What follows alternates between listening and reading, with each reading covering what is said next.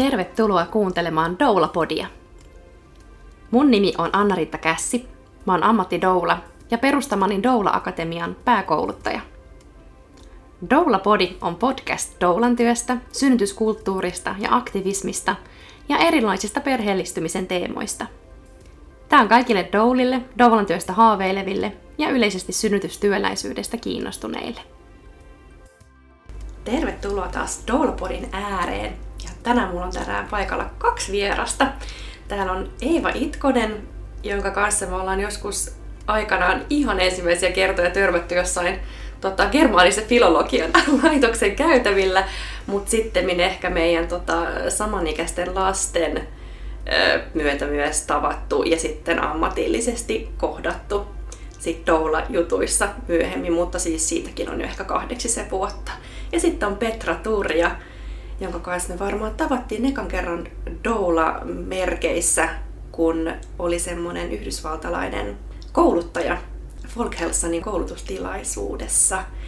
Ja noin muuten saatte nyt itse ensin vähän kertoa itsestänne ja, ja Doula-polustanne ja siitä, mitä, mitä olette sen saralla tehneet ja mitä teette nyt. Kumpis haluaa aloittaa?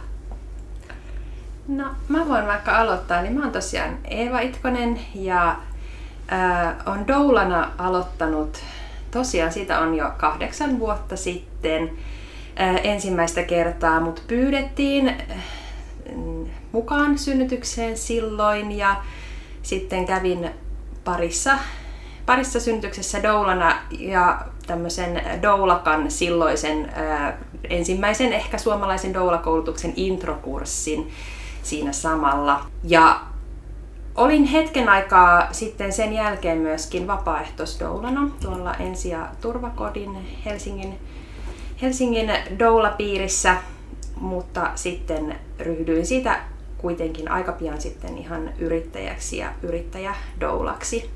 Ja mä oon koulutuksena myös kätilö ja terveydenhoitaja ja tällä hetkellä edelleen teen doula-hommia, ehkä en ihan koko aikaa, vaan vähän enemmän jaksottain ja enimmäkseen itse asiassa nytten viimeiset vuoden ajan olen tehnyt etädoulauksia. Eli ei tavata fyysisesti ollenkaan, vaan että mä oon ainoastaan viestien ja puhelujen päässä sitten raskausaikana ja ihan sen synnytyksenkin ajan ja sitten sen jälkeen. Ja sit sä oot myös, eikö niin, Spinning Babies Parent Joo, Educator? olen hyvä kun muistutit. Mä olen tosiaan näitä Spinning Babies ää, synnytysvalmennuksia perheille vedän ja on täällä Anna-Riitan tilassakin niitä ennen koronaa livenä vetänyt. Ja nyt ehkä pystyy taas palaamaan pikkuhiljaa niidenkin, niidenkin pariin. Ja on myös tämmöinen Birthing from Within, niin trained Childbirth Educator titteli, eli synnytysvalmennus on mulla itselläni ehkä tällä hetkellä niin kuin kaikista eniten lähellä sydäntä. Ja kerro vielä tutkimuksesta, jossa saat mukana. Joo, eli teen tosiaan tota Helsingin yliopistossa yhteiskuntapolitiikan oppiaineessa väitöstutkimusta tämmöisessä kamppailusynnytyksestä, suomalaisen synnytyskulttuurin murros hankkeen liepeillä, jossa on sitten myöskin tutkimuskoordinaattorina tehnyt, tehnyt hommia. Eli mä itse tota, tutkin suomalaista synnytyskulttuuria niin kun sektiosynnyttäjien näkökulmasta ja erityisesti heidän, jotka ovat omasta toiveestaan halunneet synnyttää se keisarileikkauksella. Eli sulla on niin tosi laaja ja monta eri näkökulmaa tähän jotenkin koko synnytyskeneen, niin se on kyllä tosi ihailtavaa. Joo. Miten sitten Petra, sun, sun tie siihen, mitä sä, mitä sä nyt teet ja oot? Joo, mä olen siis Petra Turja ja, tota, ja mun doula-polku on oikeastaan alkanut siitä, kun mä odotin esikoistani, joka on nyt siis 18. Mutta se lähti siitä, että lähdin mukaan aktiivisen synnytykseen, siis vaan, vaan tilaamalla ja jäseneksi siihen.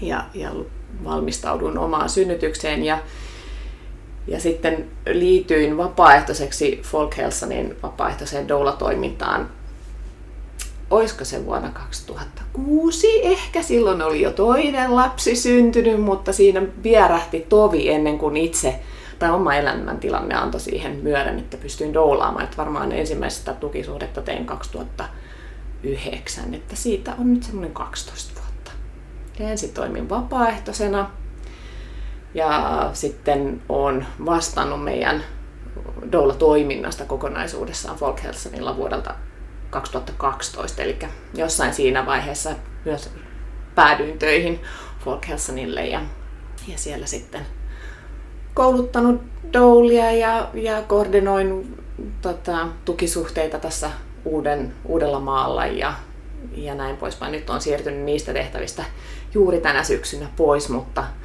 doulauksia teen aina silloin tällöin, kun niihin, niihin riittää aika. Ja eikö sullakin ole niin doula-koulutus? Olet kuitenkin käynyt Mä käynyt, hmm. kyllä, äh, Dona Internationalin doula-koulutuksen sertifioinut sertifioitunut sieltä äh, synnytysdoulaksi. Sitten sitä pitää ylläpitää joka kolmas vuosi ehkä, niin mä en ole uusinut sitä sertifikaattia, koska se ei ole mun mielestä tässä nyt tässä maassa niin kuin välttämättömyys. Että en ole, en ole sitä koenut, että, että uusin sitä. Aivan. Ja on, on peloton synnytys, synnytysvalmentaja, joka pohjautuu Födauta Reetsla metodiin, joka on, on hyvin tunnettu ja, ja laajasti levinnyt Ruotsissa. Hmm. Tuonut siis sen koulutuksen myös, tai tota, tänne Suomeen enemmän. Susanna. Susanna Heli. Heli joo. joo. Aivan. Kyllä, eli synnytysvalmennus on kyllä mulle silleen ehkä enemmän hmm. nyt lähellä sydäntä. Ja sehän on ihana, että voi tavallaan tällä ikään kuin samalla saralla tehdä mm. niin monenlaisia juttuja, koska kuitenkin vaikka synnytysdoulauskin vaatii niin kuin, omanlaistaan panostusta ja tietynlaista elämäntilannetta jotenkin, niin sitten se semmoinen niin kuin, just vaikka tuonne etätukeminen tai, tai sitten just synnytysvalmennuksen keskittyminen ja muu, niin mahdollistaa. Mä näen, että se niin doulille mahdollistaa että tavallaan doulan työtä voi, doulana voi toimia niin kuin sellaisinakin elämänjaksoina, kun ei syystä tai toisesta ole rahkeita siihen vaikka päivystystyöhön. Että et se, niin kuin mitä, mitä kaikkea oikeastaan voi tehdä, mitä voi laajentaa ja mi, mihin tavalla erikoistua ja mitä, mikä tuntuu siltä omalta, niin se on musta tosi tärkeää. Ja tuosta olikin just, just edellisessä jaksossa Hamin kanssa juteltiin noista sertifiointijutuista, niin hyvä toi jotenkin kiinnostavaa nyt, kun säkin toit just tuon kulman siitä, että, että just se, että, että tässä kontekstissa täällä Suomessa jotenkin tässä, niin se, se niin kun, kun mä käsittelen, että se on maksullinen kuitenkin aina se uusinta, niin tavallaan, että sitä oikeasti pitää, niin kuin, joutuu niin miettimään, että onko se tavallaan se raha väärti, että tuleeko siitä tavallaan se hyöty itselle vai onko se vaan se semmoinen niin näennäinen jotenkin, niin. koska että kyllähän se jo kertoo, että sä oot sen aikanaan tehnyt sen laajan koulutuksen, niin, niin. kuitenkin niin kuin, ja onhan se hyvä tietenkin, että päivittää tietoja ja sitten pitää näyttää, että on koko ajan jatkokouluttautunut ja sitä tätä tota ja ylläpitää CVtä ja mitä kaikkia kursseja on käynytkään. Mutta sitten toisaalta, sit kun on amerikkalainen, joka sitten niin kuin lukee ne läpi ja määrittelee, olenko mä pätevä Suomen olosuhteisiin, kun ei he edes suomalaista niin kuin olosuhteita tiedä, niin mä oon nyt vähän ajatellut, että no että sitten sä voit olla luottaa itse siihen, niin. että kuitenkin tietää, tai että ihan varmasti niin. säkin sun työssä, työnkin takia jo olet koko ajan joutunut pysymään niin. Niin kuin tavallaan jotenkin ajan hermolla, että mitä tapahtuu. Ja, ja että kun itse kouluttaa ja perehdyttää niin. doulia, niin itsekin tavallaan niin. hakee sitä lisätietoa, niin, niin. sehän on tavallaan jotenkin tärkeää, että itse voi tavallaan jotenkin ikään kuin hyvällä omalla tunnolla tarjota ulospäin sitä, mitä tekee koska aivan, tietää, aivan. että mä koko ajan niin kuin niin. haluan itsekin tässä niin. jotenkin kehittyä. Ja sitten heidän mukaan tota, se, mitä he niin kuin, määrittelee, että mikä koulutus on tarpeellinen, niin se ei välttämättä sitten ole täällä se, että tavallaan, että ne ei mun mielestä vastaa ihan täysin siihen, että mitä me täällä tarvitaan. Aivan. Et, et, et se, että mä käyn jonkun jenkkiläisen koulutuksen, jolla mulle ei ole täällä niin kuin, käytännön työssä, niin, kuin, niin no joo, mutta tämä on... Aivan. Ja aiheena meillä tänään on siis vapaaehtoisdoulaus ja, ja totta kai nyt siis puhut, myös siis ammattidoulaus, että puhutaan näistä, koska, koska tosiaan siis itsellenikin eka doulakoulutus, jonka mä kävin, oli tuolla Tampereen doulapiirin koulutus, jota siis ensisijaisesti aina siellä koulutetaan he omia vapaaehtoisdoulia, mutta jos on tilaa, niin sitten muutkin pääsee sinne. Ja, ja tota, tarkoitus mulla oli siis aloittaa, kyllähän mä silloin, silloin jotenkin oli sellainen romanttinen ajatus jotenkin siitä just, että, että jokaisella pitää olla mahdollisuus doulaa ja minä en halua olla se, joka nyt sitten on esteenä, että minä, minä niin kuin ilmaiseksi tarjoan näitä palveluita ja näin. Ja, ja huomasin kuitenkin silloin, että, että kun ammattidouli oli vielä aika vähän, niin ne, jotka oikeasti halusi saada niin kuin, tavallaan jonkun doulan, niin usein myös arvostivat niin kuin sitä, että, tai oli, olivat oikeasti myös valmiita maksamaan ja, ja ottivat sitten niitä kokeneempia doulia. Ja mulla ei ollut yhtä synnytystä vielä alla.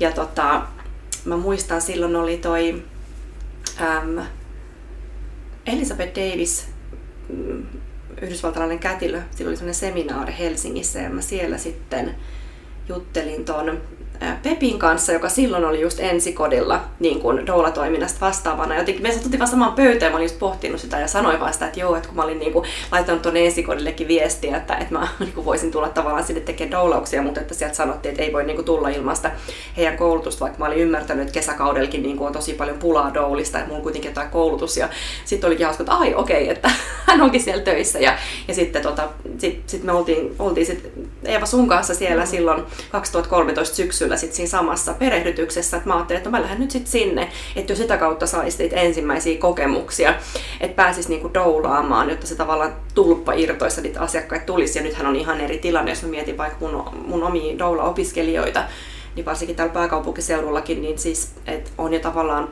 niin paljon kokeneita doulia, jotka totta kai ymmärrettävästi myös niin kuin maksavat, että sitten niin kun ihmiset on valmiit ottaa niitä kokemattomia opiskelijadoulia ja silti niillekin maksetaan siis jo, jo, jokunen satanen jo. Et ei tavallaan, niin kun, et ehkä jossain muualla päin Suomessa se tilanne, että ekat asiakkaat ehkä joutuu tekemään niin kulukorvauksilla tai näin, mutta että, että se on kääntynyt ihan, ihan niin erilaiseen suuntaan, mikä on tosi ilahduttavaa näiden vuosien varrella, mutta silloin mä muistin, että se oli ainakin mulle se ainut väylä jotenkin, että mä, mä sain tavallaan ne ekat syntyskokemukset doulana, jotta sitten kun mä ikään kuin itsenäisesti tai mun ajatus oli ollut, että mä itsenäisesti ikään kuin ilmaiseksi tarjoan niitä palveluita, äm, niin sitten mä löytäisin niitä asiakkaita helpommin, kun mulla on jo sanoa, että mä oon ollut parissynnytyksessä.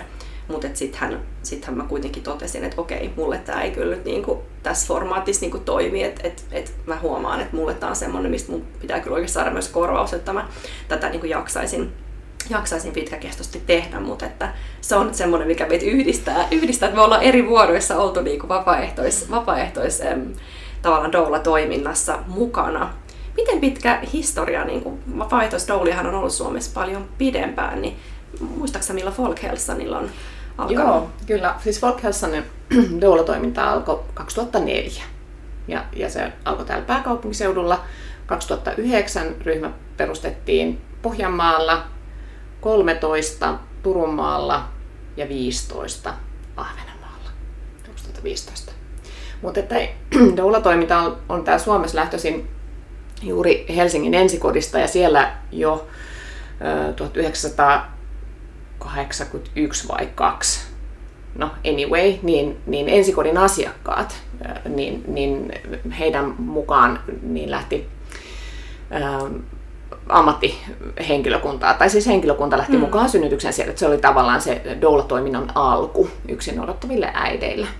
Ja 92 niin, niin perustettiin doula-toiminta, ja silloin oli tarkoitus, että, että se olisi nimenomaan yksin odottaville. Mutta tosi nopeasti huomattiin, että, että ihan tavalliset perheet, jos on kaksi vanhempaa, niin, niin myöskin tarvitsevat sitä doula-tukea, että erilaisesta syystä, että puoliso ei pääse mukaan, ei halua tulla, ei ole lastenvahtia esikoiselle ja niin poispäin. Niin, niin sitten siitä lähtien tarvittiin niin kuin perheelle myöskin. Ja me ollaan ihan samalla mallilla sitten ää, tota, aloitettu meidän toiminta 2004. Joo, eli tosi pitkät juuret mm. jo niin kuin tavallaan sitä, että vaikka ajattelee että sitä järjestäytynyttä, mm. niin kuin, tai että et, et, tavallaan se, että et mä ajattelin, että ylipäätään tietysti NS-maailman ensimmäiset doulat, joskus se, ne, ne, ne, ne, ne on toiminut niin kuin, vuosituhansia ja niin kuin, ilman, että on ollut sitä nimeä niin kuin doula sille, että sehän on sellainen niin kuin, tosi ikään kuin vanha tehtävä olla siinä synnyttäjän niin kuin, tukena tai että on ollut isompikin yhteisö tukena tai näin, mutta tavallaan se, että, että mikä se on se pohja just sille ikään kuin nyt tälle niin kuin nykyiselle suomalaiselle douluudelle, jos sille voi sanoa, mm. niin on sitten ehkä siellä 80-luvun alussa. Mä olen ymmärtänyt, että tämä on niin kuin Suomen, aika lailla tämmöinen niin kuin Suomen erityisyys, että, että välttämättä kovin monessa, en tiedä onko edes Ruotsissa vastaavaa systeemiä, että varmaan muualla maailmassa juurikaan ole tämmöistä näin laajaa ja organisoitua vapaaehtoisdoula organisaatiokuviota, vaikka sitten toki niin kuin doulia on paljon ja doulilla on pitkä historia niin kuin ihan nykydoulillakin. Joo, ei, ei Ruotsissa ei ole vapaaehtoistoimintaa. Että sieltä 98 Karolinska instituutteja yleensä käy niin, että me matkitaan Ruotsia, mm. mutta nyt kävi niin, että he matki meitä, että tuli täältä hakemaan mallia tähän tota, doula-toimintaan, niin heillä oli niinku sairaalan sisäinen tämmöinen projekti, jossa tarjottiin doula-tukea, mutta se ei sitten jostain syystä, en nyt muista tarkkaan, mutta ei lähtenyt pyörimään. Mutta siitä lähti kipinä nämä, jotka oli siellä vapaaehtoisina, niin, niin tota, lähti kipinä doula-toimintaan Ruotsissa koska Douliahan siellä todellakin no siellä niin on. on. Kyllä, Joo. kyllä. Ja nyt tavattiin 2014 syksyllä. Mä ollut aina me ei käskin ollut Ruotsin kiertueella, hän ei koskaan tullut Suomeen asti, mutta silloin meitä lähti joukko, siinä oli aika moni kätilöopiskelijoita, Doulia, ja meitä varmaan kahdeksan, niin mentiin tapaamaan, niin, niin tota, siellä tavattiin, tavattiin myös, ja sitten mä oon ollut tuon Debra Pascali Bonaron koulutuksessa äm, 2015, Göteborgissa taisi olla niin siellä on tullut itse kontaktoitua mm. kans noita ruotsalaisia doulia.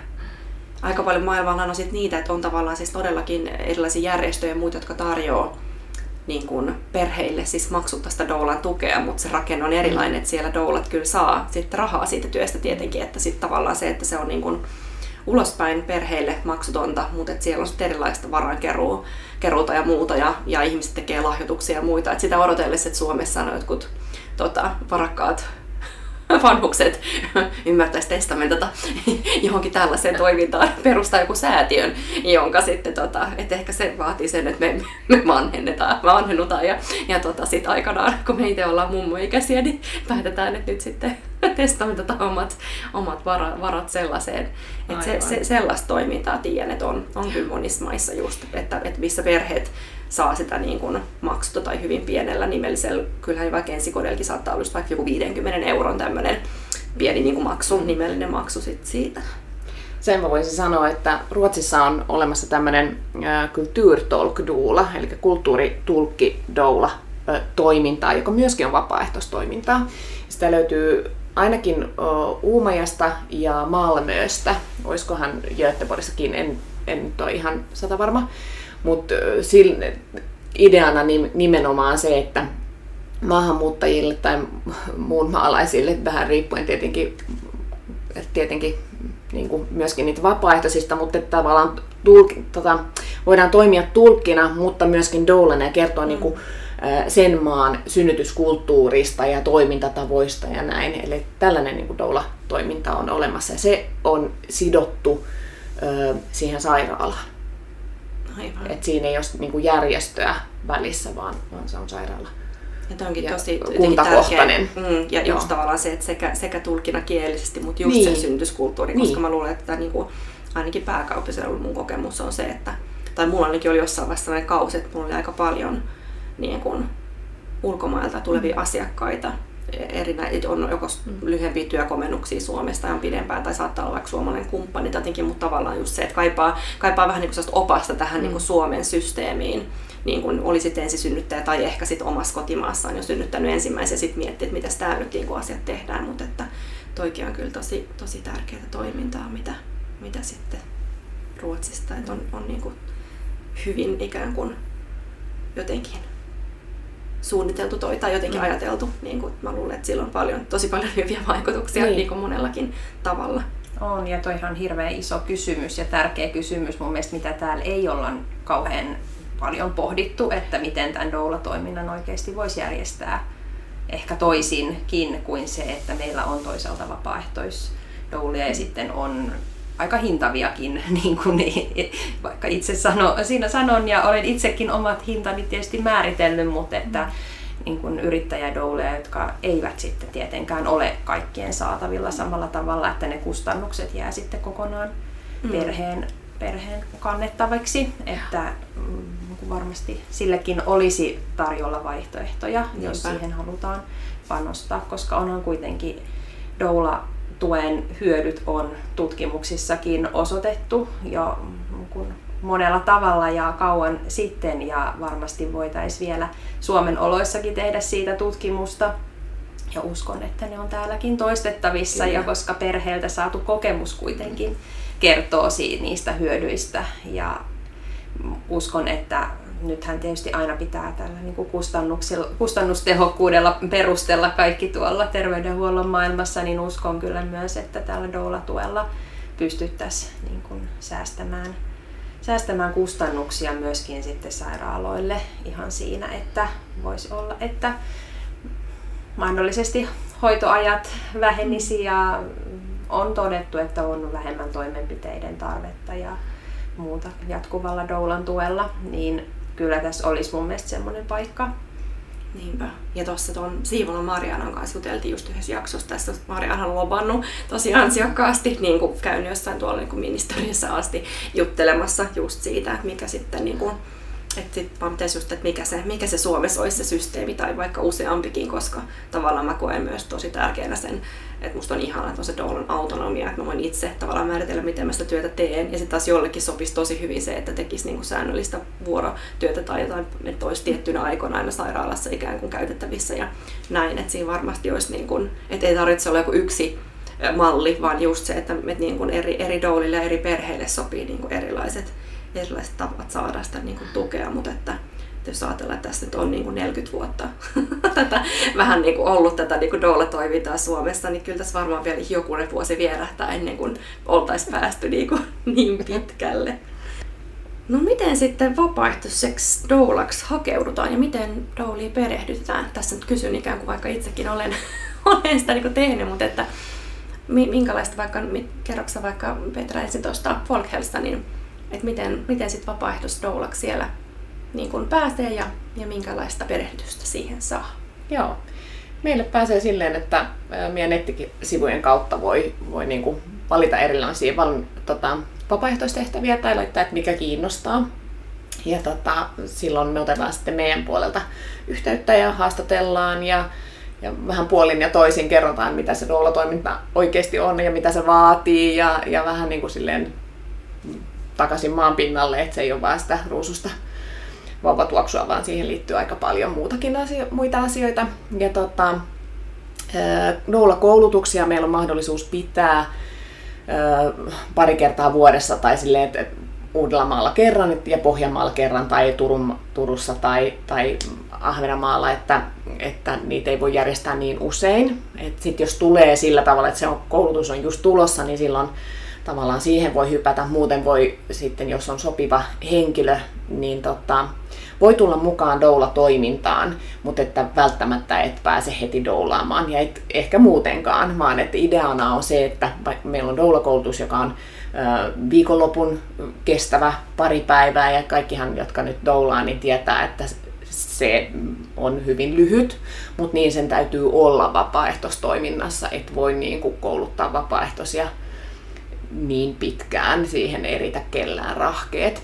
Mutta sitten meillä on ne joka kuukausi doula ilta, missä sitten on joku luennoitsija tai, tai sitten jotain niin kuin talon sisältä tulevaa ohjelmaa tai jotain tällaista, että se on tavallaan se jatkokoulutuspaikka. Ja sillä, siellä myöskin on sitten se ammatillinen työnohjaus, käydään niitä doula läpi ja näin, ja tavallaan siellä opitaan doulaksi. Se, että sä kuuntelet muita, opit, annat vähän tietoa itsestäkin ja, ja eihän kukaan ole niin kuin, kaikilla on oma tausta ja kokemus, että et sitä niin kuin siinä doula-toiminnassa se on niin kuin tärkeä, tärkeä, että jokainen on arvokas omalla taidollaan. Miten sitten vaikka Folkhälsanille, että miten ruotsinkielitaito, että onko teillä nimenomaan just asiakkaat varmaan on ruotsinkielisiä, että miten, miten sitten doulan niin kuin kielitaito, että pitääkö olla ruotsi äidinkielenä tai... Ei tarvitse olla. Meillä on kuitenkin toimintaperiaate se, että me, me siis käydään keskustelut ruotsiksi, että se on meidän toimintakieli. Eli doula-illat yleensä pyritään siihen, että koulutukset tai, tai luennot ja kaikki on ruotsiksi. Et to, toki aina siihen ei ole mahdollisuutta, mutta tähän pyritään. Mutta muuten keskustelut käydään ruotsiksi. Sitten jos on joku muu äidinkieli, suomi, englanti, se vielä taipuu, kaikki ymmärtää. Sitten jos on joku muu äidinkieli, niin sit täytyy yrittää taipua siihen englanniksi, että toki me vastataan näin. Ähm, ja Folkhälsanin niin kuin asiakkaat tai perheet, jotka meiltä pyytää doulaa, niin on suurimmaksi osaksi ruotsinkielisiä tai kaksikielisiä perheitä. Eli että, että suomenkielisiä perheitä olisi tosi kiva palvella, mutta se ei, ei, meillä ei rahkeet riitä, se ei ole meidän tarkoitus, vaan että silloin ohjataan muualle. Ja sitten tietysti nyt aikaa se kahdeksan vuotta, kun me hakeuduttiin sinne ensikodille, enkä tiedä nyt sit ensikodillakin on toimintaa paljon useammassa paikassa mm. kuin Folkhälsanilla varmasti on vähän eroavaisuuksia, mutta mä ainakin muistelen niin, että mä taisin ihan jotenkin soittaa sinne. Ja, ja sitten siellä oli jotenkin alkusyksystä, voisiko siellä sitten kerran tai kaksi vuodessa kanssa, tai pari kertaa vuodessa varmaan ainakin semmoinen perehdytys. Ja oliko se niin, että meillä oli niinku yksi päivä, me oltiin siellä ensikodin tiloissa, ja sitten yksi päivä, ja sitten toisena päivänä me aloitettiin ehkä siellä, mutta me tehtiin retki, sitten me oltiin mun mielestä niin kuin Jorvin sairaalassa, käytiin synnytysosastolla tutustumassa silloin. Muistaaksä yhtään tarkemmin? Mä en lähde nyt ehkä muistelemaan enää sinne, koska e, muistikuvat ei enää ole kauhean selkeitä ja asiat on varmaan muuttunut. Kyllä. Mutta luulen, että tosiaan kun näet ensiko, jos kiin asia kiinnostaa, niin ensikotiyhdistykseltä paikalliselta kysymällä, niin varmaan mm. selviää, että Joo. miten miten voi olla mukana. Niinpä, mutta silloin se oli myös niin mun mielestä viikonloppu oli se, mitä tavallaan, niin kun, jos miettii tavallaan niitä resursseja ihmisille, joka haluaa lähteä, että mitä se tavallaan vaatii, että se on se noin niin kuin viikonlopun perehdytys. Ja sitten just ne kuukausittaiset säännölliset doula-illat, joissa tavallaan, ja. koska mä muistan ainakin silloin kahdeksan vuotta sitten, niin se oli enemmän perehdytystä niin kuin siihen vapaaehtoistehtävään kuin sitten tavallaan siihen varsinaiseen doulan työhön, että vähän ehkä yksi päivä oli siihen vapaaehtois ja sitten toinen päivä keskittyi siihen synnytykseen. Ja käytiin just siellä synnytysosastolla, jossa sitten tavallaan saatiin niistä käytänteistä tietoa, mutta sitten oli erilaisia teema iltoja ja muita. Mä muistan kyllä, että me kaikki varmaan ollaan silloin jotain, meillä oli joku sellainen pistetyöskentely joskus, että siellä oli, että aina vähän just kans mitä, mitä koska mä muistan, että ainakin ensikodilla oli silloin myös douli, jotka oli tavallaan toiminut muutenkin jo doulana tai oli muuta koulutusta, niin mä muistan, että me ollaan toisiammekin perehdytytty mm. just joissain asioissa, että kaikki toi vähän sitä omaa, omaansa sinne. Ja silloin oli ainakin hetkellisesti se rajoitus, joka on kyllä purettu sen jälkeen, että, että silloin ei saanut toimia samanaikaisesti vapaaehtoisdoulana ja ammattidoulana. Mutta se on mun mielestä muuttunut sen jälkeen. Tai se, niin jos se, oli, se oli niin aikaisemmin, sitten se jossain vaiheessa tuli se niin kuin, tavallaan säädös siitä, ja sitten se on niin kuin purettu, mikä mun mielestä fiksuu, koska tavallaan niin, keneltä se sitten on ikään kuin poista jotenkin, että, että kun siihen ei liity mitään markkinointiristiriitaa. Sä et voi niinku kuitenkaan sille sun vapaaehtoiselle doula-asiakkaalle markkinoida sun maksullista doula-palvelua, koska teillä on jo se tukisuhde. Mm. Niin sitten se, koska, koska tavallaan on, on myös ammattidoulia, jotka vaikka haluaa sitten jonkun siivun siitä omasta vaikka ajastaan käyttää siihen, että tekisi vaikka vapaaehtois mm doulausta myös. Tai sitten, oliko se, muistaakseni Eeva oikein, oliko sinulla jossain vaiheessa semmoinen, että sä kokeilit semmoista joustavaa hinnoittelua sun palveluissa, että tavallaan se, että asiakkaat pystyy myös vähän sen oman elämäntilanteen ja rahallisen tilanteen mukaan? Joo, oli, oli tosiaan semmoinen niin sliding scale, että siinä mm. oli tietty haarukka, mistä, mistä sai valita sen. Että se oli semmoinen, semmoinen kokeilu, mikä toimi kyllä siinä mielessä ihan hyvin, että se niin kuin tai niin kuin omalta kannaltani, että en nähnyt siinä suuria ongelmia, mutta, mutta varmaan kaikissa hinnoittelumalleissa niin on omat niin plussat ja miinukset. Kyllä, niinpä. Ja tuosta just me pidettiin tota, Doulaka tämmöinen eka webinaari Doulan työ monet kasvot lokakuun alkupuolella. Ja siellä tuli just yksi kysymys siitä just tästä vasta tästä ideologisesta, just tavallaan sitä, että miten, että niin kuin, tai että miltä se tavallaan tuntuu, tai miten jotenkin siinä, että jos on ristiriitaiset fiilikset just tavallaan siitä, että, että niin kuin, että, että ajatus siitä, että kaikki pitäisi saada niin doula ja näin. Ja siinä me juteltiin just webinaariskin siitä, että vaihtoehtoja on niin kuin monia. Että just toi tommonen sliding scale tai sitten esimerkiksi se, että doula voi päättää, että kerran vuodessa hän tarjoaa hänen doula-paketin maksutta johonkin vaikka osoittaisi johonkin tietty vähemmistöryhmälle tai, tai taloudellisen perusteen tai mikä se sitten onkaan. Että tavallaan se, että, että niin kuin, mä ajattelin, että sen ei tarvi olla niin semmoinen niin ääripää, että et niin kun, et ei sillä, et ei, siis mekään doula, jotka ollaan kokeneita ja jo meillä on korkeammat hinnat, niin ei sekään mitään niin riistoa että eihän sillä nyt niin rikastumaan pääse. Ja sitten taas toinen ääripää, että niin kaikki pitäisi tehdä niin kuin täysin jotenkin pyhästä hyvyydestä ja jotenkin niin kuin palvelun halusta tai jotenkin semmoisesta ilman niin kuin rahallista korvausta, vaan just voi löytää sieltä sen semmoisen itselle sopivan keskitien, että mikä, millä tavalla pystyy jotenkin tekemään sitä jotenkin, niin kuin, että jos se on itselle niin tärkeää, että voi palvella tietynlaisia asiakkaita, joku vaikka kokee, että haluaisi vaikka just vaikka teiniäitejä, niin kuin doulata tai näin, että mikä sitten on se, että tekeekö vaikka jonkun tyttöjen talon kanssa yhteistyötä, että hei, mä niin kerran vuodessa otan yhden asiakkaan, joka löytyy vaikka sitä kautta tai, tai näin, että jotenkin siinäkin voi käyttää luovuutta. Ja totta kai olisi niin ihanteellista, jos olisi just joku systeemi, siis tavallaan siitä, että, että olisi jotain semmoista pysyvää, vaikka osana jotain nyt tyttöjen talon toimintaa tai, tai, tai muuta, että miten se olisi niinku rahoitettua niin, että, että just se, että se ei tarvitse olla doulan selkänahasta, mutta kuitenkin sille jollekin tietylle erityisryhmälle voitaisiin tarjota se jollekin ryhmille, joiden tavallaan taustan vuoksi heillä ylipäätään on niin kuin monella tavalla heikommat lähtökohdat, vaikka taloudelliset lähtökohdat elämässä, niin tavallaan se, että sit voi, niin kuin, voi löytää itselle niitä sopivia, että ei tarvi olla vain joko tai, mm. vaan voi jotenkin löytää semmoisen niin kuin oman tavan toteuttaa sitä omaa työtänsä. Ja mullahan on Doula Akatemiassakin sit koulutuksessa on aina yksi per ryhmä vapaa paikka. Että et sit tavallaan se, se toimii niinku sillä periaatteella, että sitten ikään kuin, että et, et no sitä voi ajatella miten sitä haluaa, että onko se niin, että mä maksan sen omasta pussistani sen paikan vai niin, että tavallaan ne muut opiskelijat tavallaan kontribuoi siihen, että se yksi saa opiskella maksutta tai miten se nyt joku, joku joskus kysyykin, että miten, miten voisi osallistua, että miten voisi maksaa sitä, että ei mun nyt ole mitään, että ei, tätä, ei tähän voi niin lahjoittaa, että tämä on, tämä on, niin kuin, tämä on osa mun tavalla liiketoimintaa ja mun tavallaan sitä, miten mä haluan niin kuin, mun arvojen mukaisesti mm. tehdä. Niin vastaavasti samalla tavalla voi just Doulanakin niin. tehdä niin, että tarjoaa aina yhden paikan vaikka vuodessa sitten niin kuin maksutta. Minkälaisia perusteita sitten on ne vaikka Folkhälsanilla siihen, että, että kuka voi saada doulan? Onko teillä jotain kriteerejä? No, meillä ei ole mitään semmoista niin kuin kiveen hakattuja kriteerejä, vaan että muu kuin se, että palvelemme ruotsin kielellä. Et se on niin kuin se, oikeastaan se pääidea. Tai kaksikielisiä tai muun kulttuurin perheitä. Että et, suomenkielisiä perheitä niin, niin ei valitettavasti siihen ei riitä rahkeet, eikä se ole tarkoituskaan, vaan että se on sitten, tota, jos puhutaan vapaaehtoispuolella, niin, niin Ensi- ja turvakotien liiton yhdistysten doula-toimintaa sitten heiltä voi sen palvelun saada, jos tarvii sen vapaaehtoisena.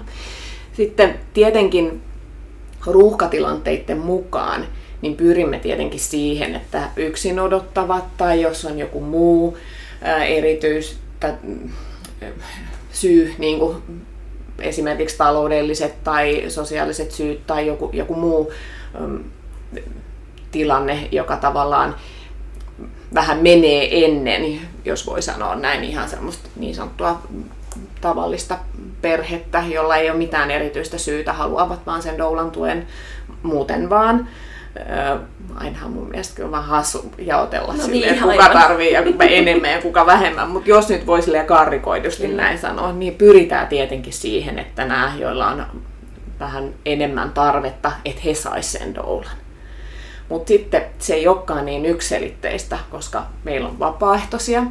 Ja sitten se on siitä kiinni, kenellä riittää rahkeet mihinkin doula-keissiin. Et jos on tosi niin kuin, raskas keissi ja sä oot aika uusi tai, tai, tai muuten on ihminen, joka ei ehkä niin paljon pysty kantamaan tai tukemaan, niin ei voi, se on taas sitten meidän vastuulla, että emme voi äm, tota, vastaavana ihmisenä laittaa niin kuin vapaaehtoista sellaiseen keissiin, jos mietin, että tämä ei nyt ehkä ole ihan hyvä mätsi että tämä syö vapaaehtoisten niin kuin resursseja mm. liikaa, niin silloin hän ehkä saa perheen, jos, joka on niin sanotusti ihan tavallinen, ei ole mitään erityistä syytä, mutta että se toimii tälle vapaaehtoiselle paremmin. Ja silloin mun kuitenkin päämääräinen tehtävä on se, että, että meillä on vapaaehtoistoiminta, joka on sille vapaaehtoiselle niin kuin mielekästä ja, ja tota, niin kuin tukee häntä ihmisenä ja hänen terveyttään. Tämä on semmoinen tasapaino, se ei ole niin helppoa mm. joka kerta sanoa, että, että näin, me haluttaisiin näin, mutta sitten meillä on nämä vapaaehtoiset. Se on semmoinen niin kuin vaakakuppi, sä koko ajan mietit, että miten tämä toimii parhaiten niin, että meillä vapaaehtoinen voi hyvin, perhe voi hyvin, ja silloin se ei vaan aina mene mm. just niin kuin me ehkä haluttaisiin, että se menee. Ja mä luulen, että vastaavasti esimerkiksi, että kun Suomessa on no ainakin se Tampere Doula-piiri, tavallaan tämmöisiä itsenäisiä, että et helkit, että se on tavallaan osasta vapaaehtoistoimintaa mm. myös, että tavallaan se, että se ei maksa mitään tai se maksaa tosi nimellisen tai korvauksen tai näin, niin silloin se tarkoittaa asiakasperheelle sitä, että tavallaan ei voida niin kuin taata sataprosenttisesti, että sä niin kuin sun kyselyyn pystytään vastaamaan mm. sillä tavalla, mitä haluaisi, tai että doula esimerkiksi, tai jotenkin miettii vaikka sitä niin kuin sitoutuvuus, niin. Niin kuin mahdollisuutta, että et vapaaehtoisdoulana ei tavallaan ole, niin kuin, ei ole velvoitettukaan siihen, että pystyisi niin kuin sataprosenttisesti pääsemään vaikka sinne ei. synnytykseen, toisin kuin taas ammattidoulilla.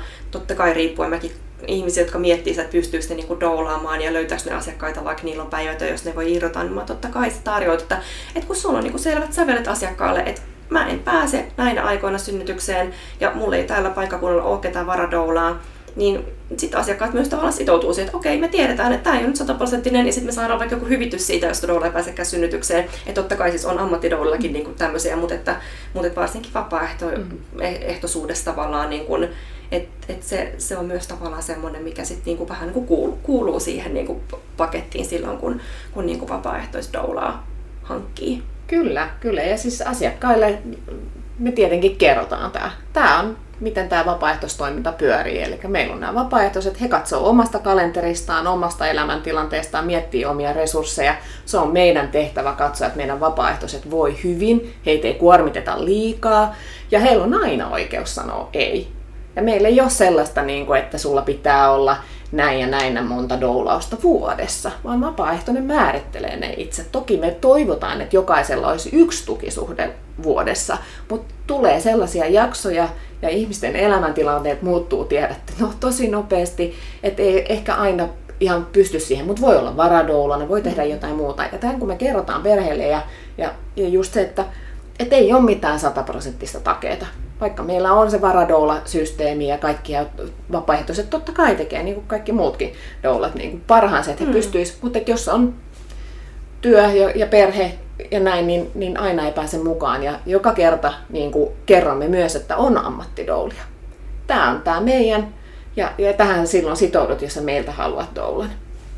Et, et sitten on, on muita ja, ja tote, niin täytyy miettiä niin kuin sitä, että myöskin niin kuin kertoa perheelle, että hei, et sulla on, jos sulla on mahdollisuus valita, mikä on sulle tärkeää, mm. niin mieti niin kuin sen kannalta, että et sitten pety tavallaan, että ollaan avoimia niin kuin puolia toisin. Aivan. Ja musta toi on tosi tärkeä niin kun nostaa esiin tuommoinen haaste myöskin tässä vapaaehtoistoiminnan järjestämisessä, että toisaalta ehkä helposti ajatellaan, että juurikin he, jotka ehkä on niin semmoisessa asemassa, että ei vaikka pysty rahoittamaan ammattilaisdoulaa ja on monenlaisia ehkä erityisiä tuen tarpeita siinä tai niin kuin hankalia elämäntilanteita ja monenlaista kuormitusta, niin että he saisivat sitten sen vapaaehtoisdoulan tuekseen, mutta toisaalta sitten juurikin, niin kuin sanoit, niin ne voi olla sille doulalle myöskin vaatia aikamoista niin kuin ihan ammattitaitoa tavallaan semmoisissa tilanteissa toimiminen, missä vaikka perheellä on monenlaisia kuormitustekijöitä ja paljon semmoista niin kuin tuen, tuen tarvetta, mm. niin sitten juurikin, että ikään kuin nämä niin kuin hyvinkin niin kuin hankalat, hankala, hankaliakin tilanteita voi tulla, niin on sitten niin kuin vapaaehtoisilla kannettavanaan, niin siinä on niin kuin ihan doulan työn näkökulmasta niin tämmöinen kyllä ristiriita.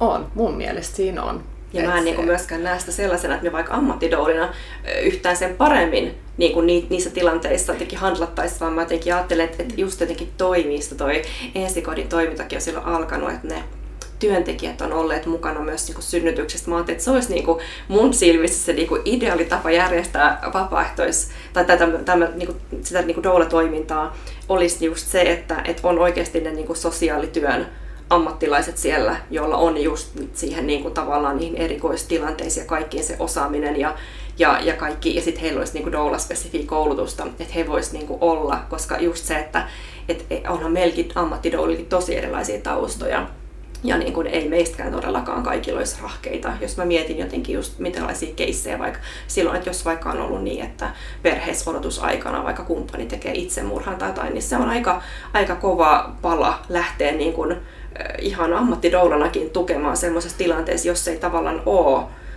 itsellä jotain spesifimpää koulutusta tai taustaa niin kuin semmoisessa työssä, jossa niin kuin kohdataan, kohdataan semmoisia tilanteita, että ne on niin kuin, että silloin jotenkin kyllä välillä niin toivoa, että olisi ainakin, että vaikka koko toiminta perustuisi siihen, mutta että olisi, olisi tavallaan myös mahdollisuus siihen, että ne vaikka ensi kodin rautaset ammattilaiset että heillä olisi niin kuin, sitä doula-osaamista mm. ja he vois itse lähteä joskus myös niin kuin, mukaan. Totta kai se on myös taas sitten työ, joka, niin kuin, tai että kyllähän sen ymmärtää, että tämmöinen päivystysmuotoinen doula-työ, että et ei sekään välttämättä houkutteleva ole ihmiselle, joka sitten muuten vaikka tekisi jotain säännöllistä vuorotyötä tai näin, mutta että se on semmoinen, mitä mä oon tosi paljon miettinyt ja toi oli mulle uusi tieto se, että, että se on lähtenyt silloin 80-luvun alussa just siitä, että ne työntekijät on mm. tavallaan tukenut, tukenut niin kuin siinäkin, koska just se, että, että voi olla niin kuin monenlaista ihan ne turvallisuusnäkökulmatkin, mitä mä muistan silloin, että just, että kotikäynneille mentiin vain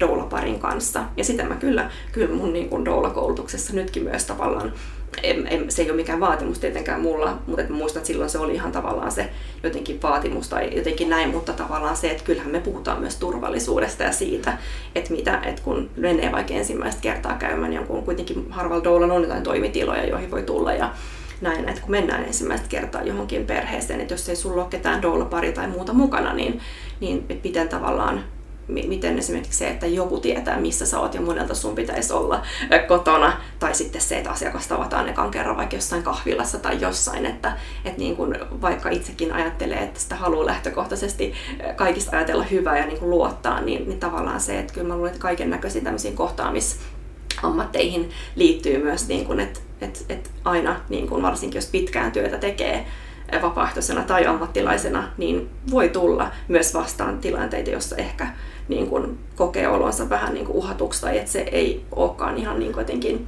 että että se, se, niin, että mm. mä jotenkin että ei, ei meillä ammattilaisillakaan kyllä todellakaan aina ole niin rahkeita ihan kaikenlaisiin, kaikenlaisiin niin kuin keisseihin. Mm. Toisaalta sitä voi ajatella, että doulana ei myöskään tarvi ottaa sitä ihan kaikkia niin kuin kannettavakseenkaan, että eteenpäin ohjaaminen on voi, voi myöskin olla sitten vaan doulana, että mä ehkä itse jotenkin, kun on tätä miettinyt juuri, niin näkisin ehkä parhaimpana juurikin sen, että ne vapaaehtoiset doulat niin voisi olla, niin keskittyä siihen vertaistuen antamiseen mm. ja siihen, että on semmoisia niin vertaisia kanssakulkijoita siinä raskauden aikana, synnytyksessä sen jälkeenkin niin kuin siinä lapsivuoden aikana tavata.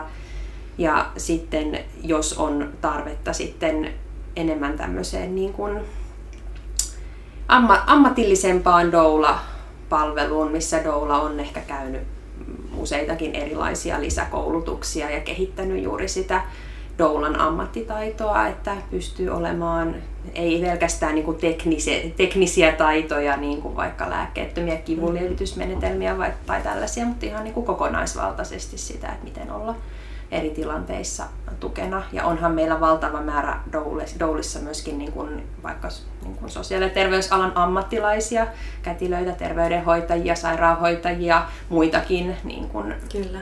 joilla on sitten tavallaan myös se oma niin kuin, doulan ammattitaidon lisäksi toinen, toinenkin niin kuin, ihan ammatillinen koulutus. Niinpä tausta. Että tavallaan, olisi, kun perheillä kuitenkin myös on erilaisia tarpeita sen lisäksi, että niin kuin doulilla voi olla, tai doulan niin kuin työtä tekevillä vapaaehtoisena tai sitten yrittäjänä, niin erilaisia tarpeita. Että, ja sitten olisi vielä semmoinen järjestelmä, joka niin kuin, matchaisi nämä niin, niin, tarpeet. Niin, Et varmaan siinä tarvittaisiin tosiaan, niin kuin, että olisi, ei olisi niin semmoinen yksi malli, vaan että mm. siellä voisi olla vapaaehtoiset, koska vapaaehtoistyöllä kuitenkin on tosi pitkät perinteet ja se on hyvin juurtunut täällä Suomessa. Ja kyllä mä itse näen siinä myöskin niin kuin paljon hyötyjä myös sen doulan kannalta, että vaikka siitä ei saa rahaa, rahallista korvausta, niin ehkä Suomessa myöskin niin kuin ylipäänsä vapaaehtoistyöllä on, on, vaikka on puhuttu paljon nyt vapaaehtoistyön kriisistä ja kaikista tämmöisistä ja muutoksista, niin kuitenkin, että ihmiset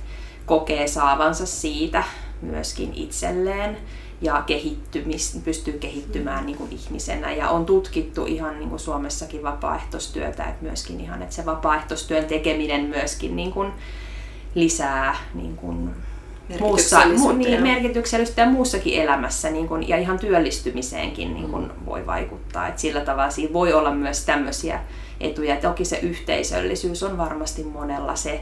Ja mitä itsekin muistan, että mä olin silloin kun hakeuduin vapaaehtoistoimintään, niin mulla oli jo, olin jo ollut parissa synnytyksessä, että mulla ei ollut niinkään se syy, että mä lähdin sinne hakemaan niin kuin, ikään kuin niitä doula-perheitä, vaan että juurikin houkutteli se mahdollisuus siihen niin kuin tavata muitakin, jotka tekee sitä samaa ja Kyllä. kouluttautua juurikin yhdessä ja, ja tavata. Että vaikka on sitä mieltä, että doula-työ on kyllä ehkä ehdottomasti niin kuin haastavin ja raskain vapaaehtoistyön mm. muoto, mitä niin kuin voin keksiä, että ihan ei ole tullut mieleen mitään niin kuin että ehkä vapaa palokunta, että joo, se silleen, että joku tulipalo sammuttaminenkin, että, että no okei, mä en tiedä mm. yhtään miten noin vapaa palokunnat toimii tai niin kuin näin, mutta, että, mutta joo, sitä mä oon välillä kanssa just miettinyt, että kuinka hyvin tavallaan just doula-toiminta sopii vapaaehtoistyöksi, koska se on niin, se on eri asia, kun sä meet niin kuin vaikka sovittuna aikana leffaan keharikaverin kanssa tai mm. kai tiettynä aikana jossain vanhan kodissa tai mm.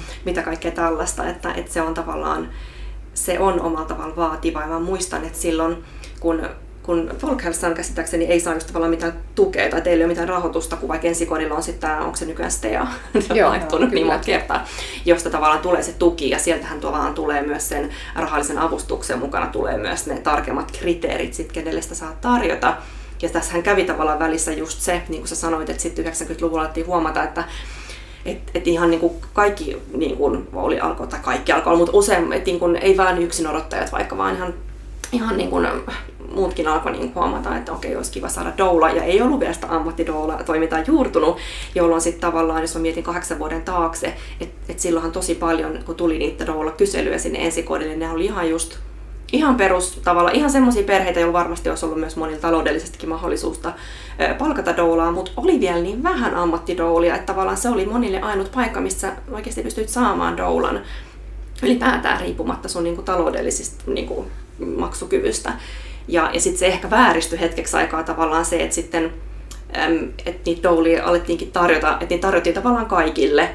Ja sitten taas kun ruvettiin niin kun, tiukentaa sitä linjaa, että et, et, et kun alkoi tulla tavallaan sitä eturistiriitaa tavallaan ammattilaisten kanssa, että et sitten mä muistan silloin oli jotenkin, käytiin just jotain keskusteluja, että oli jotain niin kuin Suomen Doulat ryn tai jotain semmoista muuta, että oli just keskusteluja siitä, että, että palautettiin niitä kriteereitä, että kenelle ensikoti voi tarjota, niin kyllähän se oli tavallaan semmoinen hetkellinen ainakin niin kuin varmaan kaikille sekä perheille että vapaaehtoisdoulle, kaikille vähän semmoinen että äh, niin kuin, että, että nyt tavallaan, mä muistan, että joku sanoi sitä, että, että nyt ei ole enää niitä semmoisia kivoja, helppoja synnytyksiä vaan, jolloin mä tavallaan ajattelin silleen, että, että niin, että sit tavallaan se, että se vaatii todella siis sekä myös ammattilaisia, mutta varsinkin vapaaehtoisena myös sitä, niin kuin, että mitkä on ne mun omat tavallaan motiivit tehdä tätä työtä. Että jos mä haluan niin kuin kivan ja helpon vapaaehtoistyön, niin just niin kuin sä sanoit, että te heti alussa vähän karistatte sitä, että tämä ei ole vaan sitä semmoista oksitosiinin pöllystä, ihanaa vauvan tuoksusta jotenkin, vaan että tavallaan että realiteetti, että mitä se niin kuin doulan työ oikeasti sitten on, niin, niin tavallaan se, että et, et kuinka hyvin se, että et jos haluaa kivan, helpon vapaaehtoistyön, niin ehkä silloin se doula-toiminta ei ole se niin itselle sopiva vapaaehtoistoiminta, että mä en tavallaan väheksy sitä harmitusta, mikä on tullut ihmisiin silloin, jos on tottunut siihen, että se doula-toiminta on kivaa ja on kivoja synnytyksiä, niin kuin tavallaan ns. helppoja asiakasperheitä ja sitten yhtäkkiä siellä onkin enää niin kuin valikoitavissa vaan vaan just sitten niitä perheitä, jos on jotain niitä erityistä niin kuin tuen tarvetta ja sellaista, että se on varmasti ollut iso, iso niin kuin murros siinä, siinä niin kuin kohtaa, mutta, että, mutta että se just on tosi hyvä, että sitä avataan vaikka Folkhälsanilkin sitä niin kuin doulaksi haluaville, että mitä tämä tavallaan on, mitkä ne realiteetit mm. on. Ja just se, että se on niin kuin asia, josta voi myös aina sitten kun elämäntilanne sanoo, niin nyt, nyt mä en pysty tekemään tai, tai nyt mä vaan käyn just doula-illoissa ja sitten mä taas niin kuin, jossain vaiheessa, kun on erilainen tilanne ja itse rahkeet enemmän, niin sitten taas lähden ottaa niitä tukikontakteja ja muita. Mutta että se niin kuin, se, se tosiaan poikkeaa kyllä monista niin kuin vapaaehtoistöistä. Kyllähän se jo tietenkin poikkeaa. Ja, ja, tota, ja mä ajattelen, että, että, tota, että se kuitenkin niin kuin, että se, mitä näitä vapaaehtoisia niin kuin yhdistää, tai jos nyt puhutaan tietenkin doulista, niin on just se, että se mielenkiinto just tähän raskausaikaan, synnytykseen, perheellistymiseen. Että tavallaan se, että, ja tietenkin suurin osa doulista on itse juuri ollut siinä tilanteessa. Tai ehkä heillä on ollut doula omana tukenaan ja sitten he niin kokee, että tätä olisi ihana antaa eteenpäin, että tämä auttoi mua niin paljon tai meidän perhettä. Ja jopa se, että jollain on niin iso kiinnostus tavallaan näihin teemoihin, että on tavallaan valmiita myös mm. vähän niin kuin ns maksamaan siitä, koska mä muistan myös vaikka, että ihan sama kuin mä ollut niin imetystuki äitinä ja Eeva myös, että tavallaan se, että, että sielläkin kuitenkin vaikka ne koulutukset just maksettiin niin itse ja, ja tavallaan, että vaikka toimintaa tuetaan, ja vaikka mä muistan ensikodillakin oli tietty summa, mitä tavallaan maksettiin jotain kulukorvauksia doulille, vaikka mm, matkakuluja tai jotain niitä kahvia, jos käyttävät kahvilassa, niin kuin tämmöisiä, mutta ne oli kuitenkin tosi pienet.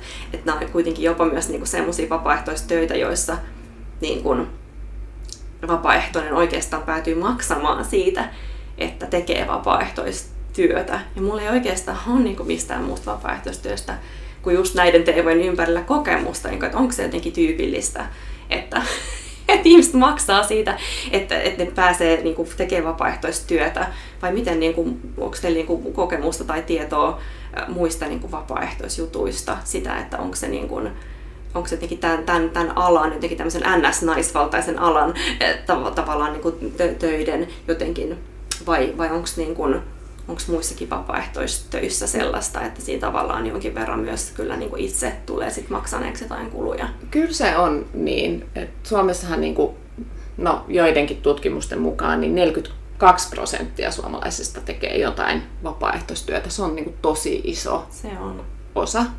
Ja sehän nyt ei tarkoita sitä, että sä oot niin koko ajan, mutta et voit jossain toimia niin kuin, äh, jotain tunteja vuodessa. Mm, käydä vaikka niin, kahvit keittämässä niin, jossain tapahtumassa. Niin, juuri näin. Mm. Mutta kyllä se on niin, että, että vapaaehto, kun, kun ryhdyt vapaaehtoiseksi, silloin sä annat niin kuin sun aikaa. Ja tietenkään niin kuin, monessa niin pystytään korvaamaan ö, halvemman kulkuneuvon mukaan niin kuin matkakuluja ja just ruokailut ja, ja sitten jos olet vapaaehtoisena esimerkiksi jollain festarilla, niin sieltä on sinun tietenkään et maksa niitä lippuja sinne, mutta sitten sun työpanos on siellä.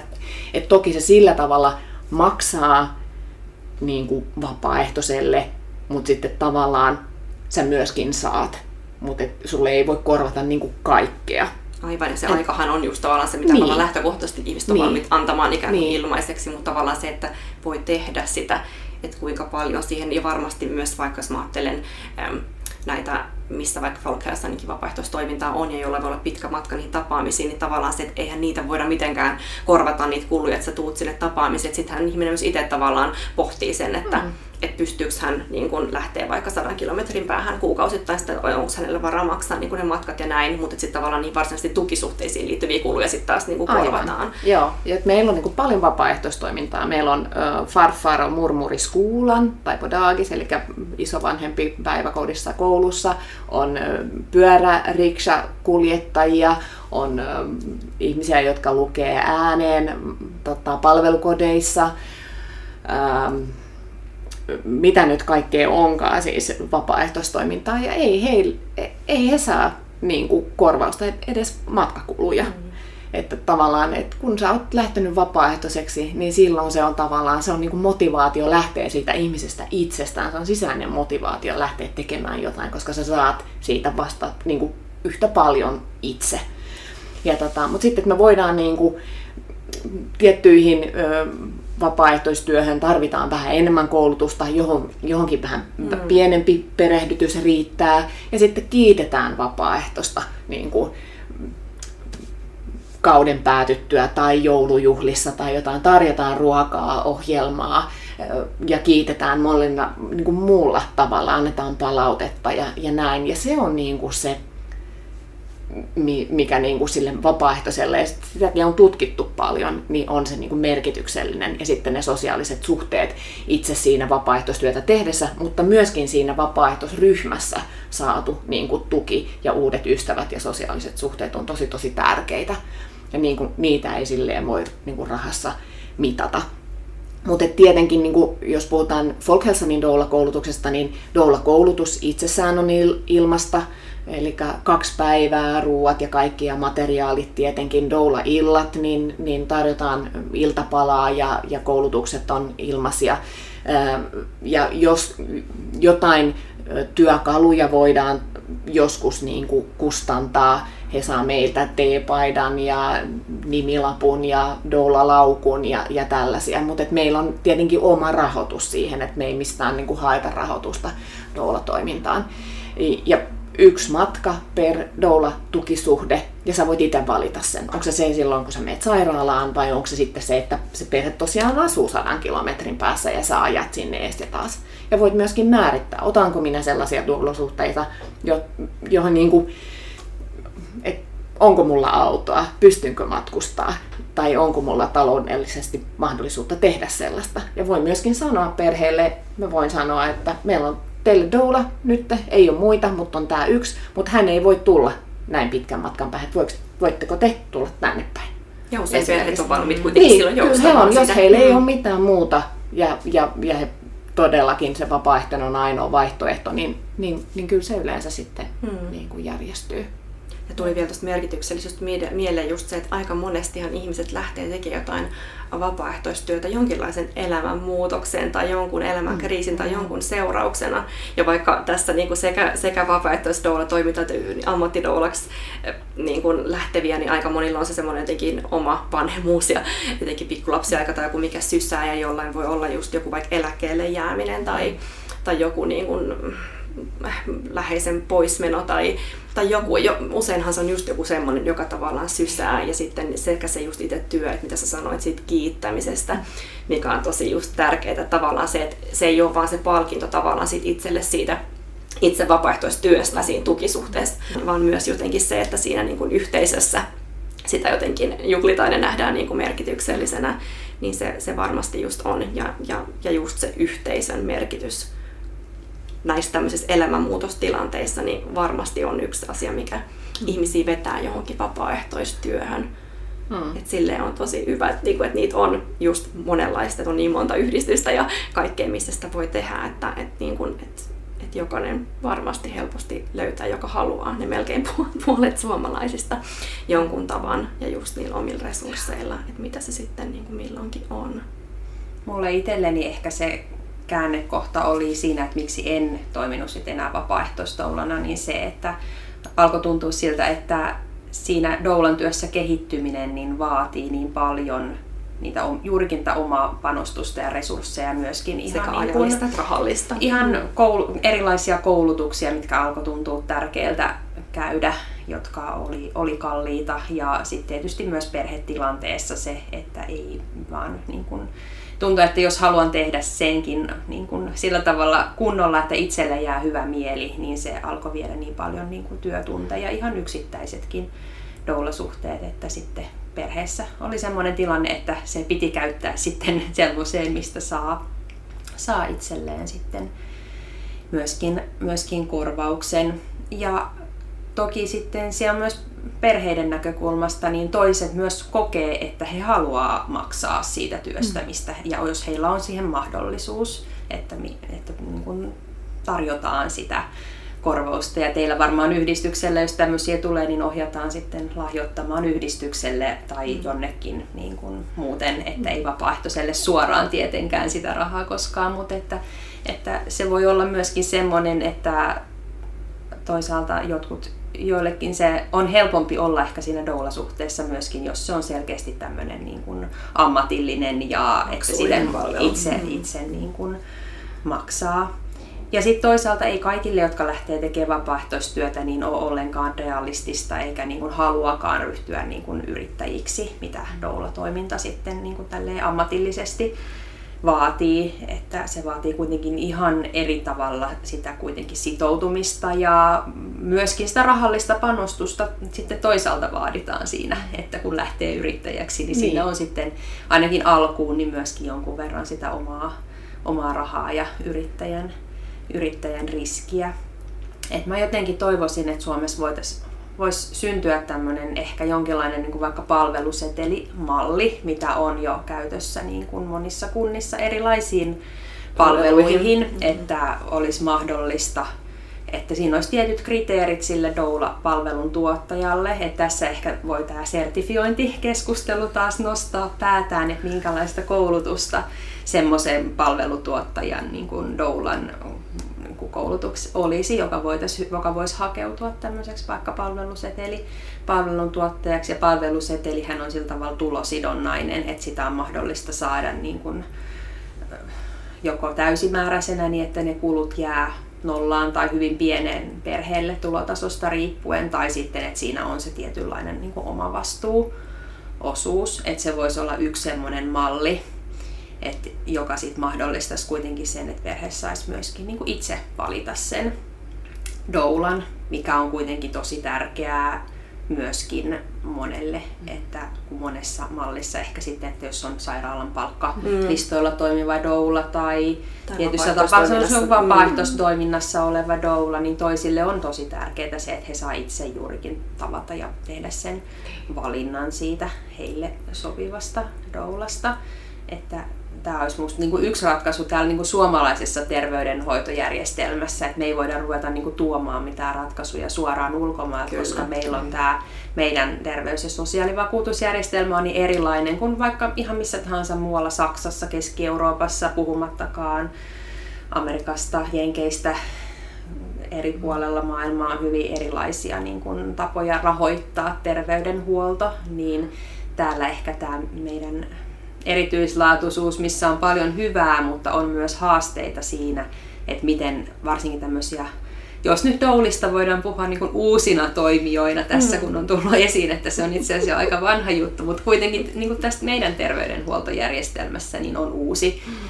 juttu ja ikään kuin vähän niin kuin ulkopuolelta tuleva, että tämmöisten perinteisten ammattien niin kuin ulkopuolelta tuleva, niin niiden tuominen tänne niin kuin tähän järjestelmään ei ole niin yksinkertaista, koska on tämä julkisesti rahoitettu järjestelmä, eikä esimerkiksi tämmöinen niin kuin yksityinen sosiaalivakuutus, missä vakuutusyhtiöt päättää, että mitä korvataan, joka on tavallaan, siinä on omat ongelmansa, mutta siinä on myös tietynlainen ehkä toisenlainen joustavuus kuin tässä meidän, meidän järjestelmässä.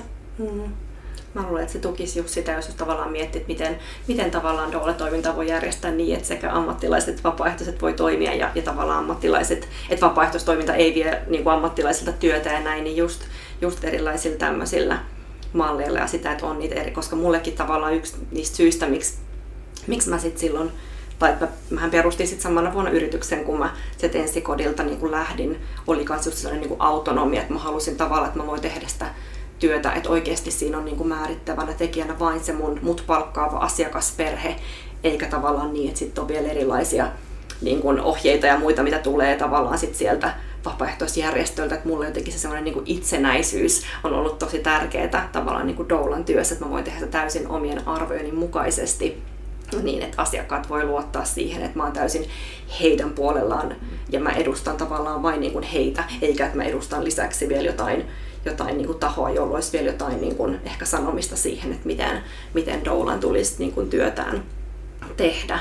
Niin jotenkin se, että et, et just, että olisi niitä, olisi niitä tapoja sekä sit itsenäisesti toimia, että jotenkin erilaisten systeemien sisällä ja niin, että perheellä olisi just enemmän valinnanvaraa taloudellisesta tilanteesta riippumatta miettiä, että minkälainen tavallaan palvelu heille parhaiten sopii, että onko se, onko se just se sairaalassa päivystävä doula, joka otetaan siitä viime hetkessä mukaan, vai onko se se maksullinen doula, jonka saa moneksi kuukaudeksi pitkäksi ajaksi niin kuin tueksi, mutta että siihen saa vähän jotain taloudellista tukea, vai onko se sitten se vapaaehtoisdoula, joka sitten niin kuin, joka ei välttämättä pysty sitoutumaan, mutta se, se on myös mm. perheelle ihan ok miten sitten kuitenkin ajattelee, että meitä on paljon doulia, jotka, joilla on tavallaan sitä vapaaehtoistausta, jotka on päätynyt ammattilaisdouliksi, niin mitä te ajattelette, mitä, mitä tähän loppuu vielä, olisi sellaisia vinkkejä, että jos joku miettii sitä, että haluaisi, että on tavallaan se vapaaehtoistyö, että on kokenut, että se on se juttu, mitä haluaa tehdä, mutta että haluaisi tehdä siitä myös itselleen ihan ammatin, niin mitä te sanoisitte vinkiksi sellaiselle vapaaehtoisdoulalle, joka pohtii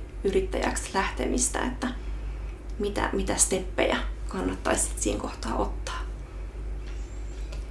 No kannattaa varmaan tehdä ihan mm, tämmöiset plussat ja miinukset klassisesti, että miettiä, että, että mikä siinä vapaaehtoistyössä on ollut semmoista, mikä on palvellut itseä. Ja mä ajattelen tai tiedänkin, että monilla se varmaan on juurikin se yhteisö ja toisaalta se, että on paljon asioita, jotka on ikään kuin ulkoistettu sille organisaatiolle, että joista ei tarvitse itse kantaa sitä huolta, että voi tavallaan myös keskittyä puhtaammin juurikin siihen niin kuin doulan työhön siinä mielessä, että sitten organisaatio hoitaa, hoitaa paljon siinä asioita ympärillä.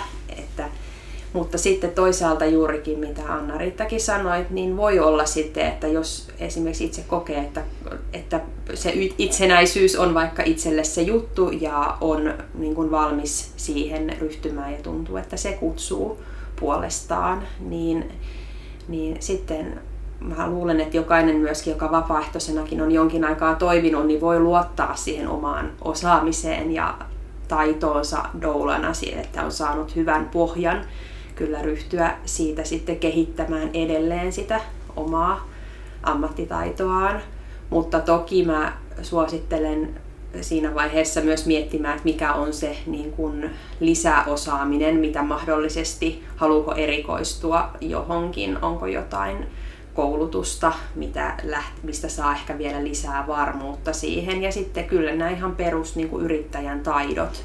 Voihan se olla toki, että ammat, tai siis vapaaehtoisenakin varmaan toimii eri alojen yrittäjiä, joilla saattaa olla hyvinkin pieni kynnys myös lähteä sitten siihen, ottaa vaikka doula-palvelu osaksi jotain omaa muutakin toimintaa. Että, että silleen vaikea sanoa mitään semmoista kauhean yleispätevää vinkkiä, koska jokainen lähtee niin eri lähtökohdista siinä siinä mielessä, mutta varmaan se on avain se, että tunnistaa sen, että mitä jo osaa ja missä on hyvä ja miettii sen, että mitä vielä tarvii oppia lisää. Ja toki sitten ainahan voi niihin vanhoihin vapaaehtoiskavereihin pitää yhteyttä, mutta että on hyvä hankkia myös niitä niin kuin verkostoja siinä niin kuin ammat, mm. ammattilaisena toimijassa, että oli ala mikä tahansa, niin tämä on kuitenkin tämmöistä hyvin pitkälti yksin yrittämistä, niin ei välttämättä tarvitse mitään yhtiökumppania olla, mutta niitä semmoisia kontakteja ja niitä niin kuin yrittäjäkavereita ja vertaisia ja